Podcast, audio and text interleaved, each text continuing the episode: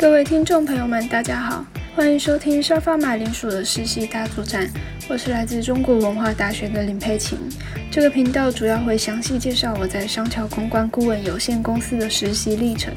我与沙发的距离。那我们就开始今天的节目吧。今天要讲的是实习菜鸟的一周小确幸。这一周工作事项找招的速度是无比的顺畅，因为上周非常认命的把其中一支该完成的国防 podcast 提前剪辑好了，所以这周工作量顿时间松了许多。或许是因为知道可以不用再那么紧绷，也能在星期五前完成工作的关系，突然就失去了动力，变得颓靡不振，好像做什么都懒洋洋的，随时都在心里幻想，现在放弃工作的话，可以偷偷换来一天的快乐，或是现在可以躺在沙发上放空，或许心情就会开朗100倍。虽然心里是这样想的，但身体还是100分的克制。我真的打从心里敬佩我自己，心中的恶魔没有爬到我的头顶上嚣张，不然现在的我应该会过得非常痛苦，因为所有事都赶不完。真的感谢那天的自己。虽然这周的心情像是每天都会降临的午后雷阵雨，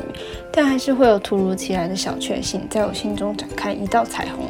从第一天突然得知我修改的新 logo 获得最高票的开始，就有种获得小确幸的幸福感。虽然那时候正在饱受公司简介影片的摧残当中，还是觉得非常荣幸。时间来到礼拜3，甚至获得了一个惊喜包式的称赞，越惊喜越开心，算是一剂强心针，让我对自己更有自信。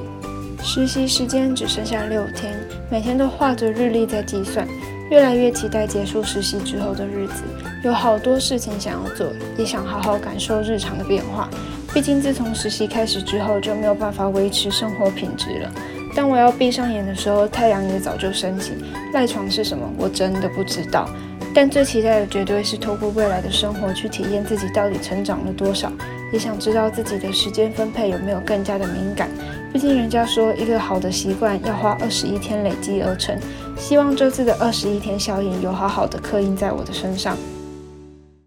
那我们今天的访谈就到此结束，如果之后还要想知道更多关于沙发马铃薯的实习日常，就锁定每周五的上海实习生源地吧。